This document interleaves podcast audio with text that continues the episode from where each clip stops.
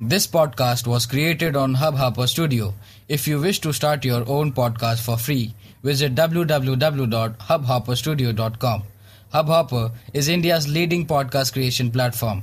Start your podcast with Hubhopper Studio and get your voice heard across platforms like Spotify, Ghana, Google Podcast, Wink Music, and more. Click on the link in the episode description or visit www.hubhopperstudio.com.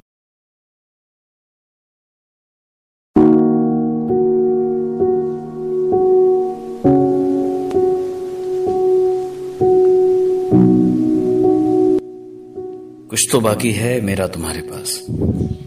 शायद मेरी हँसी, मेरा दिल और तुम भी। और साथ ही साथ मेरी खुशबू भी, जो तुम हवा बनकर चुरा ले गए हो। आखिर ऐसा भी क्या आलम था, जो तुमने बेवफाई को अपना घर दिया और मेरी वफा को बेघर किया? आखिर ऐसा भी क्या आलम था, जो तुमने बेवफाई को अपना घर दिया और मेरी वफा को बेघर किया कि तुम तो अब मेरे लिए कभी ना आने वाला कल बन चुके कैसे समेट लू मैं अपनी बर्बादी को बताओ जरा? मेरे बिखरे बदन से आज भी तुम्हारी खुशबू आती है। तुम्हारे लिए तो मैं संगमरमर की मूर्त थी ना?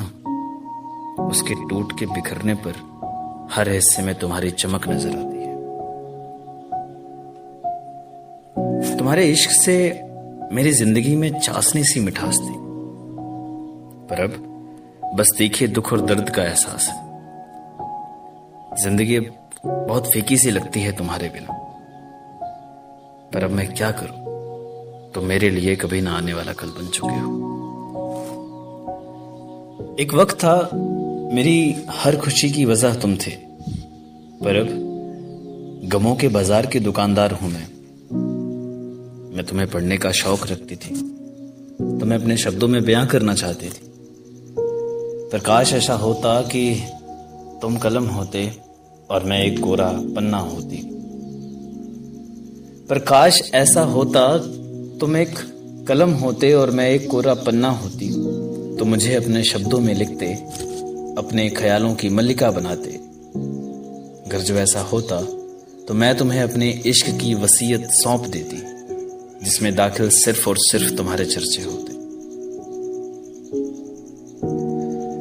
मैं तुम्हें अपने इश्क की वसीयत सौंप देती, जिसमें दाखिल सिर्फ़ और सिर्फ़ तुम्हारे चर्चे होते पर काश ऐसा होता कि तुम मेरे कृष्ण बनते और मैं तुम्हारी राधा।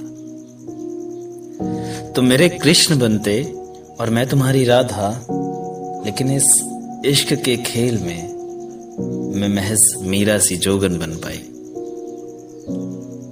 ラデラデ。